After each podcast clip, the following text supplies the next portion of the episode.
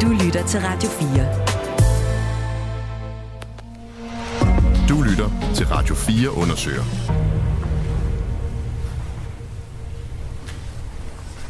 I århundreder har alle helgen hver dag, hvor vi mindes dem, der er døde, og hvor der er plads til tankerne om det, vi har fået gennem livet med dem.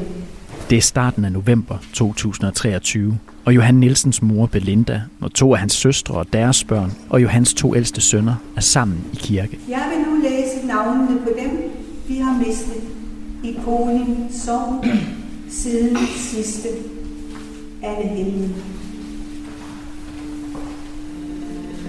Jens Christian. Johan er konfirmeret her i kirken, og han er også begravet ved familiegravstedet ude på kirkegården. Johan Martin Nielsen.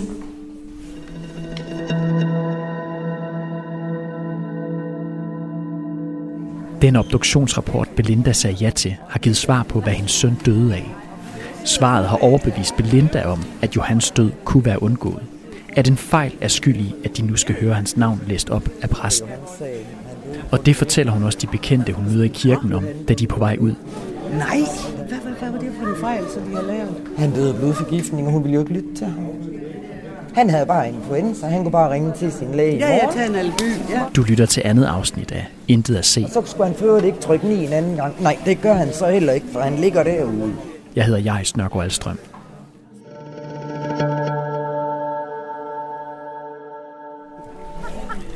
Jeg skal lige have en cigaret, og så, nå, så kommer I lige. Det var godt.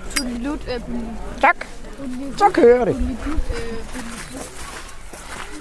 Det er syv måneder siden Johan blev begravet her på kirkegården uden for Koling Kirke. Men i dag er en særlig dag. Ja, gå hen og kig. Den er lige kommet i går. Moster Maiken og jeg, vi var oppe og sætte den op i går. Indtil nu har hans grav været markeret af to sten, hvor familien selv har skrevet hans navn på. Men i dag skal de se den specielt fremstillede sten, Belinda sat på sin søns grav dagen forinden. En kunstner har lavet den. Nu håber jeg, I kan lide den. Johans to sønner på 10 og 13 år har fået lys med inden fra kirken, som de sætter ved den nye sten. Stenen, drenge. Vi har ventet længe på den, ikke også?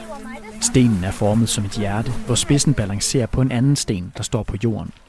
På både hjertet og soklen er der skåret keltiske symboler. Jeres fars oldefar, min morfar, han var jo ir. Men der findes kun den sten, og der kommer aldrig til at være andre sten, der ligner den. Aldrig nogensinde. I bunden af den hjerteformede sten under Johans navn står der, vi ses. Og vi ses, det sagde jeres far altid. Vi ses. Og det gjorde han fra, han begyndte at lære at tale. Han sagde ikke godnat, han sagde, vi ses. Hvor står der det henne? Det står hernede. Kan se det? Det står der. Vi ses. Ja. Det sagde han altid. Også når vi snakkede i telefoner. I stedet for at sige farvel eller noget, så sagde han, vi ses. Ja, det kan godt være, der går lidt tid, før vi ses, men øh, det var det, han sagde. Og der kom ikke til at stå fødselsdato og dødsdato, for det behøver vi ikke at vide, det ved vi godt.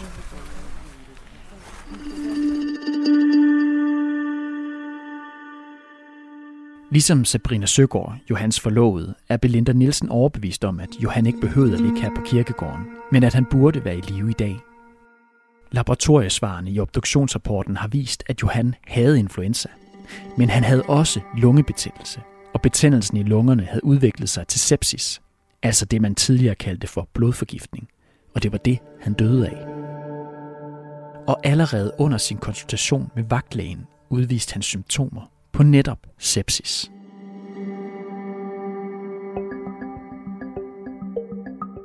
Foran mig her, der har jeg det journalnotat, lægen laver under sin samtale med Johan i telefonen og på video. Det er Johan Nielsen. Hej. Hej. Jeg øh, har haft øh, 39 feber i ja, fem, fem dage. Her har lægen noteret, at Johan havde haft feber i fem dage, og at han havde halssmerter, muskelsmerter, snot og hoste. At han kunne drikke fint, og at han havde pæne farver. Men der er ting, Johan får sagt i samtalen, der ikke bliver noteret af lægen. Den ene er, at det han drikker, kommer op igen. Kan du drikke noget? Ja. Godt. kommer op igen. Den anden er, at han har næseblod. Bløde, bløder ud af næsen også. Men ingen af de oplysninger skriver vagtlægen i journalnotatet. Blødninger hos patienter, der har meget høj feber og har haft det i flere dage, det er et alarmsymptom, som man bør reagere på. Det her er Lars Bjerrum. Han er læge og professor i almen medicin ved Københavns Universitet. Og han har lyttet til lydoptagelsen af Johans konsultation og læst obduktionen og journalnotatet. Den der blødningstendens, han har, øh, det hører ikke med i symptombilledet ved influenza. Og netop blødning og høj feber er nogle af de symptomer, man kan se ved sepsis. Det forklarer Nina Weiss, der er overlæge ved infektionsmedicinsk afdeling på Hvidovre Hospital. Hun har ikke vurderet Johan Nielsens sag, men udtaler sig generelt om sepsis. Hvis man ikke har tendens til næseblod og ikke har været udsat for et traume, og begynder at bløde fra næsen eller andre steder fra, samtidig med, at man har haft høj feber over 39 igennem flere dage, så skal man overveje, om det her kan være en infektion.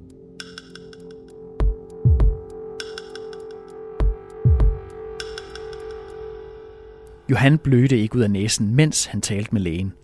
Men der står som sagt ikke noget i journalnotatet om, at Johan fortalte, at han havde haft næseblod. Der står til gengæld i notatet, at vagtlægen så Johan på video og vurderede, at han har pæne farver. Men at han skulle have pæne farver, det forstår Sabrina, Johans forlovede, ikke. Han, hans farver var ikke fine. Han kunne ikke lægge, lægge hovedet tilbage. Øh, han var grå og klam i huden. Han havde indsunkne øjne. Han havde sortrender under øjnene. Øh, ja. Sabrina mener altså, at Johan er meget syg, da de ringer til vagtlægen, men at lægen overhører de symptomer, han selv får beskrevet. Efter opkaldet ligger Johan sig ind og sover. De ringer ikke til lægevagten igen.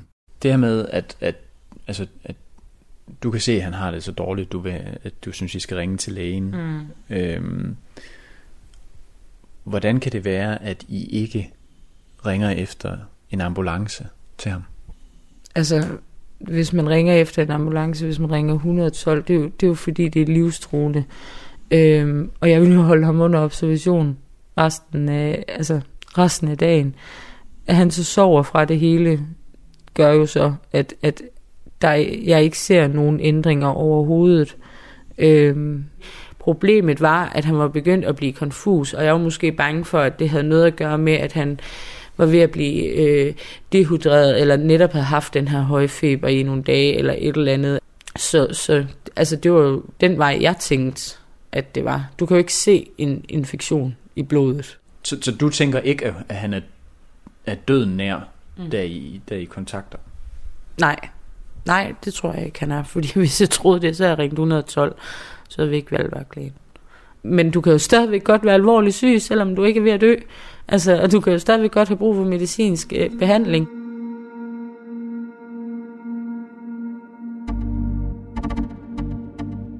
Fordi Johans efterladte har den overbevisning, at der er sket fejl, har Sabrina hyret et advokatfirma, der er specialiseret i at føre sager, hvor folk er kommet til skade i mødet med sundhedsvæsenet. Sammen med advokaten har hun bedt både patienterstatning og sundhedsvæsenets disciplinærnævn om at vurdere, om Johan døde på grund af en behandlingsfejl. Det er også i den forbindelse, at Sabrina får tilsendt lydoptagelsen af den samtale, som Johan har med vagtlægen.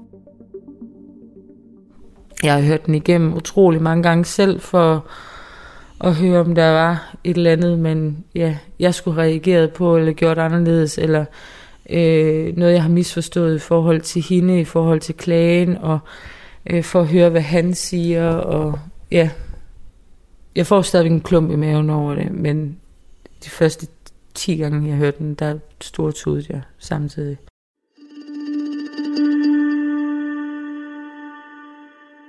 Fordi Sabrina har klaget, bliver hun inviteret til at mødes med vagtlægen, der talte med Johan. Det siger Sabrina ja til. Det ender med, at mødet skal foregå digitalt, og Sabrina tager sin svigermor Belinda med. Og de sætter sig ved spisebordet hjemme hos Belinda og tænder for computeren. Og på det her møde bliver det klart for Sabrina, hvorfor Johan ikke fik den behandling, der var nødvendig. Jamen hun siger gentagende gange, at øh, ud fra den øh, videokonsultation, øh, som hun foretager med Johan, der kan hun ikke se de symptomer, der er beskrevet med, at han, altså, at han har mørk rand under øjnene, indsunken øjne, alt det her, hans hudfarve. Øh, og at hvis hun havde set det, så havde hun reageret anderledes.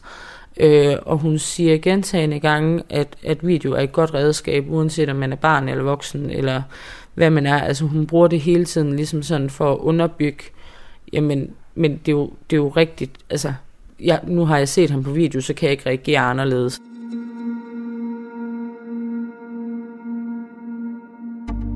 De her videokonsultationer er stadig et ret nyt værktøj for vagtlægerne.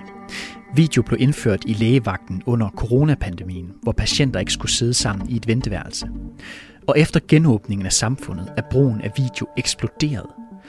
Johans videokonsultation er blot en ud af 190.000 videokonsultationer, der blev gennemført i lægevagten og i 1813 i første halvdel af 2023. Det er en del af et sundhedsvæsen, der bliver mere og mere digitaliseret. Og hvis det står til de praktiserende lægers organisation, som er dem, der styrer lægevagten, så skal der i fremtiden være flere videokonsultationer og færre fysiske besøg i lægevagten.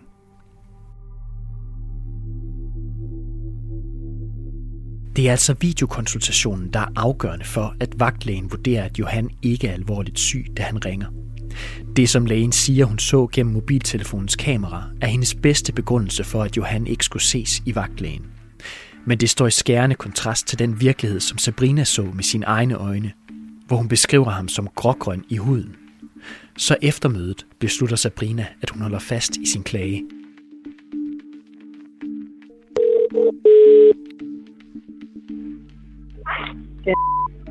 Goddag. Du taler med Jais Nørgaard Alstrøm. Jeg er journalist på Radio 4. Vi ringer til vagtlægen for at høre, hvordan hun forholder sig til den klage og den kritik, Sabrina og Belinda har. Vi har en række spørgsmål, som vi gerne vil fremlægge for dig, fordi der bliver rejst noget kritik. Og for at høre mere om lægens brug af video. Vi aftaler, at lægen får alle vores spørgsmål på skrift. Jeg, øh, jeg sender dig en mail i dag, nu her med det samme. Hun vender aldrig tilbage med et svar på de tilsendte spørgsmål. Men fordi Sabrina har klaget, kan lægen give et svar til Styrelsen for Patientklager. Og det klagesvar har jeg her. I det skriver lægen, Video er et godt instrument, når man vurderer, om en patient er akut dårlig og derfor skal ses i lægevagtkonsultationen eller på hospitalet. Jeg så ikke en patient, der var akut behandlingskrævende. Altså ligesom hun siger til Sabrina og Belinda under dialogmødet. Men hun skriver også noget mere om, hvad hun ser på videokonsultationen. Nu kan jeg godt se, at du er på vej. Det er fint. Prøv lige at gætte godt op. Jeg kan kigge dig ind i munden. Hovedet tilbage. For at ja. Ah, ja, det er fint. Klippet her varer cirka 12 sekunder, og i klagesvaret skriver lægen, at hun, da Johan kommer på video, kan se, at han har normale farver i huden, at han ikke er bleg, at der ikke er synlig udslæt eller synlig blødning fra næsen, og ingen ændringer af øjenfarven, og at han bevæger hovedet, nakken og armene frit, og at Johan Nielsen ikke har besværet vejrtrækning. Sige ja. Ah, ja, det er fint. Alt det når hun altså at se på videoen. Han så ikke fin ud. Hun aner ikke, hvordan Johan han ser ud til daglig. Så hvordan hun kan konstatere på 12 sekunder, at han ser ud, som han plejer, og det ser fint ud, det, det forstår jeg simpelthen ikke. Og slet ikke, når hans symptomer var så tydelige, også ud, altså fysisk. De følgende måneder går med at vente. Sabrina har fået at vide af sin advokat, at det kan tage over et år, før der ligger en afgørelse. Ventetiden går med at forsøge at få hverdagen til at fungere uden Johan. Hendes døtre og Johans sønner starter i sovegruppe, og Sabrina bliver sygemeldt med angst og depression. Men et halvt års tid efter Johans død, mens Sabrina er til ridning med sine døtre, sker der noget, som er et lyspunkt midt i sorgen. Der er vi en lille klub af ridemødre, eller hvad man kan sige. Der, var, hvad det hedder, vi der sidder inde i rytterstuen og kigger ud på vores piger, der, der rider. Øhm, og vi sidder faktisk og har en samtale. Vi er en, hvad er vi, en, en 5-6 stykker, tror jeg. Øhm, og vi sidder og har en samtale om et eller andet, da jeg får den her mail her. jeg vælger til at starte med ikke at læse mailen, men så begynder advokaten at ringe, øh, og øhm, øh, øh, familien begynder at ringe. Og, og så tager jeg, altså, så læser jeg den så, og kommer til, altså jeg afbryder fuldstændig alt, fordi jeg, fuldst, altså, jeg kan slet ikke finde ud af, hvilket ben jeg skal stå på. Altså jeg bliver sådan helt... Øh, øh, kon, altså, konfus. Jeg kunne ikke sidde stille i hvert fald. Det er afgørelsen fra patienterstatningen. I den står der, at Johan med alt overvejende sandsynlighed havde overlevet, hvis han var blevet undersøgt fysisk og sat i behandling. En behandling med antibiotika i rette tid kunne have reddet hans liv. Og derfor får Sabrina og Johans sønner tilkendt en erstatning fra regionen. Det handler ikke om pengene, det handler om, at, at der er nogen, der virkelig har altså, sat og gået alle tingene igennem og har kommet med en detaljeret beskrivelse om, hvorfor er det, vi har ret, hvad kunne præcist være gjort for at redde det her menneske. Øhm, det er ikke bare mig, der er dum over, at jeg har klaget. Jeg, jeg havde sgu ret.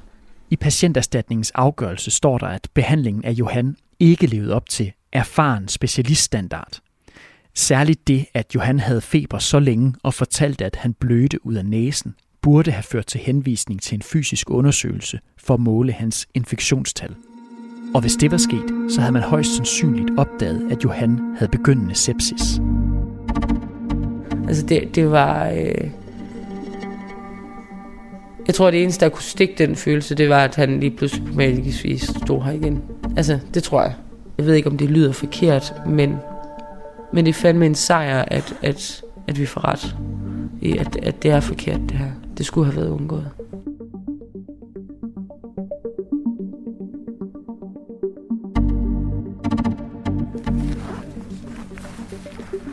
Så har pigerne jo lagt, de, de har lavet i sovegruppen, har de jo lagt hver deres sten.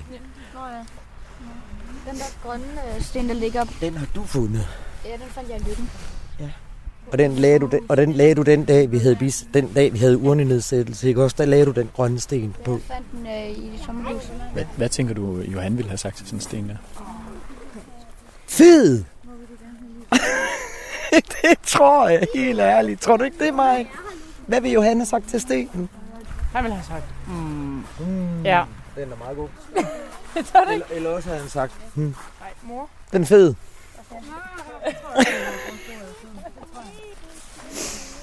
Jamen det havde han, han havde nok sagt, hmm. åh, oh, den er fed. Nå. Skal vi sige, det er jo det? Er der ikke ved at være lidt koldt? Når jeg læser, læser deres svar igennem, så er der jo ingen tvivl om nogen ting. Jeg kunne have beholdt min søn i stedet for, han skulle dø. Men han kommer ikke tilbage. Han kommer ikke tilbage ved, at vi har klaget. Han kommer ikke tilbage ved, at vi har fået medhold i det her. Han kommer ikke tilbage ved, at børnene får nogle penge. De vil nok også hellere have deres far, end de vil have nogle penge. Men det gør, at jeg får en følelse af, at vi gør noget, vi får noget retfærdiggørelse for Johan.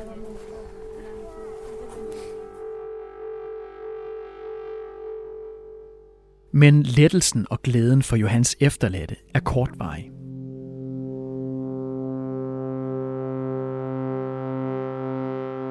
For en måned senere tigger et svar fra en anden myndighed ind. Og nu bliver det hele vendt på hovedet, og forvirringen bliver total for Johans efterladte. Det nye svar er fra det, der hedder Sundhedsvæsenets disciplinærnævn. Jamen, jeg bliver helt vildt ked af det, og jeg bliver frustreret, og jeg bliver sur, og jeg kan, ikke, kan egentlig ikke rigtig finde ud af at være i det. Det er dem, der kan straffe læger, der har lavet fejlbehandling ved at give dem kritik, og de har til opgave at påpege, hvordan andre læger kan undgå, at de fejl gentager sig. Men den her afgørelse når frem til det modsatte af patienterstatningen. Jeg synes, det er så mega urimeligt, det der er sket for os, og så kommer der nogen og siger, jamen det har du fuldstændig ret i, at det er det, så derfor så, øh, så anerkender vi, at det her, så kommer der bagefter nogen og siger, jamen det, det har du faktisk ikke ret i, og det er helt okay, det der er sket. Det, ja, så det er ligesom om at blive reddet flere skridt tilbage igen.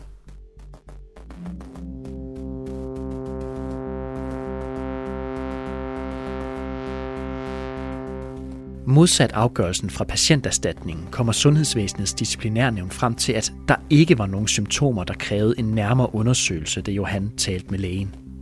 Vagtlægen handlede inden for normen af almindelig anerkendt faglig standard, som det hedder. Eller med andre ord, den behandling, som Johan fik af vagtlægen, er hvad man kan forvente som patient, når man ringer til lægevagten. Jeg vil hellere have, at vi ikke havde fået nogen erstatning, og så der var blevet rejst kritik af lægen. Hvorfor? Fordi det var grund til at klage.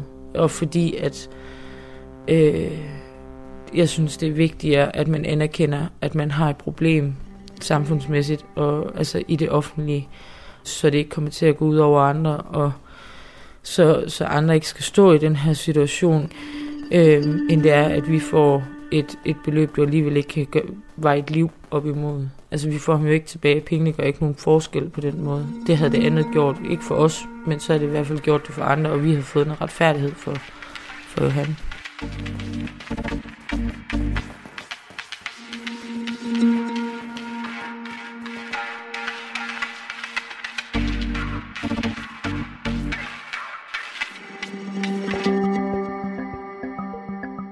Sætter os for at gennemgå alle klagesagens dokumenter, så vi kan forstå, hvordan Sundhedsvæsenets disciplinærnævn er nået frem til en helt anden afgørelse end patienterstatningen. Og jeg står med alle papirerne her, og afgørelsen tillægger journalen stor værdi. Altså den journal, hvor der ikke står noget om, at Johan kastede væsken op igen. Kan du drikke noget?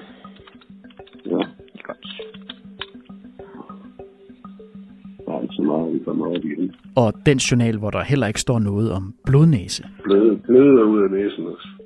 Okay. Muskelsmerter. Og hoste. Det lyder som influenza. Til gengæld står der i sagens papirer, at vagtlægen kunne se på video, at Johan havde pæne farver. Altså, at han ikke så så syg ud, at han var behandlingskrævende. Nu kan jeg godt se, du er på vej. Det er fint. Prøv lige at gætte godt op. Og i afgørelsen her, der står der, at det var relevant at bruge video til at vurdere Johans farver, og at det, sammen med de beskrevne symptomer, var med til at give et retvisende billede af Johans tilstand. Kan du kigge dig ind i munden? Hovedet tilbage. For at sige ja. Ah, ja, det er fint. I afgørelsens konklusion står der det her. Disciplinærnævnet finder ikke grundlag for at fastslå, at Johan Martin Nielsen ikke havde pæne farver. Men der er noget ved den her sætning, hvor nævnet slår fast, at Johan havde pæne farver, der undrer os. For den her sætning står allerede i et andet dokument, der er lavet tidligere. Det er det papir, som nævnet sender til en uvildig ekspert, da de beder ham om at vurdere sagen. Den her konklusion står altså allerede i den sagsfremstilling, eksperten får. Altså ham, der skal være neutral og vurdere, om der er sket fejl, da Johan blev set af vagtlægen. Så har man valgt en øh, procedure, hvor det er, at øh, den sagkyndige allerede fra starten konfronteres med et statement om, at der er tale om pæne farver. Det bliver et ret centralt moment, men dog et øh, moment blandt andre momenter. Men øh, det er klart, det har en, en vis vægt i forhold til afgørelsen. Spørgsmål om de pæne farver. Søren Birkeland er overlæge på Odense Universitetshospital og professor i sundhedsret på Syddansk Universitet. Og arbejder i øvrigt med patientsikkerhed og kvalitet i, i behandling, patientbehandling. Igennem sit arbejde har Søren Birkeland undersøgt klagesager i sundhedsvæsenet, og vi har bedt ham om at se nærmere på den her klage. Og ifølge Søren Birkeland kan det se ud som om, at nævnet allerede har konkluderet, at Johan havde pæne farver, inden de beder en ekspert om at se på sagen.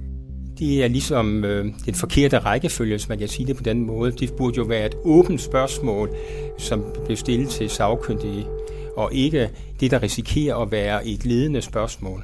Man risikerer i stedet for at få et øh, fagligt baseret svar, at man får et svar, som øh, er påvirket øh, i den ene eller den anden retning, og i en retning, som faktisk øh, savner tilstrækkeligt fagligt grundlag. Konklusionen bliver altså, at Johan havde pæne farver under videoopkaldet. Og Søren Birkeland mener, at der kan opstå tvivl om afgørelsen, når en del af konklusionen allerede er givet, inden eksperten kommer på. Der foreligger jo den risiko, at øh, sagkyndige måske ikke går fuldstændig uvildigt til den faglige vurdering af, om der forelå øh, pæne farver eller ej, og i stedet for følger det oplæg, som sagkyndige har fået i hænderne. Og det er øh, jo uheldigt i forhold til den patient, eller de øh, pårørende, som oplever at have modtaget en, øh, en dårlig behandling, fordi at det lige nøjagtigt øh, kan give noget usikkerhed om, hvorvidt den øh, sagkyndige, den person, som skulle komme uvildigt ind og kigge på sagen med friske øjne, hvorvidt vedkommende rent faktisk kigger på sagen med friske øjne. Så da nævnet når frem til, at Johans behandling er, hvad man kan forvente i lægevagten, ligger nævnet altså vægt på journalen, hvor der ikke står noget om næseblod og opkast. Og det, som vagtlægen siger, hun så på video, da hun selv så Johan, bliver altså blåstemplet af sundhedsvæsenets disciplinærnævn. Og det bliver det allerede inden den uvildige ekspert skal se på sagen. Så vi vil gerne se den video, som nævnet mener giver et retvisende billede af Johans tilstand. Styrelsen for Patientklager er sekretariat for nævnet, så vi skriver til styrelsen for at høre, om de er i besiddelse af videoen. Velkommen til voicemail. Du har en besked. Og senere samme dag ligger der en ny besked på telefonsvaren. Første besked. Ja, hej. På Styrelsen for Patientklager.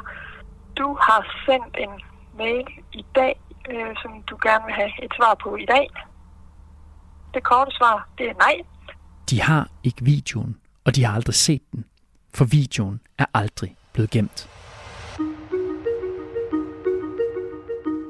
Det her var andet afsnit af podcastserien Intet at se fra Radio 4 undersøger. Serien er tilrettelagt af Nikolaj Thorgård Henriksen, Allan Christiansen og af mig, jeg Snørgaard Alstrøm. Musik og lyddesign af Asbjørn Kjærgaard Pedersen, og redaktør er Søren Meier Jensen.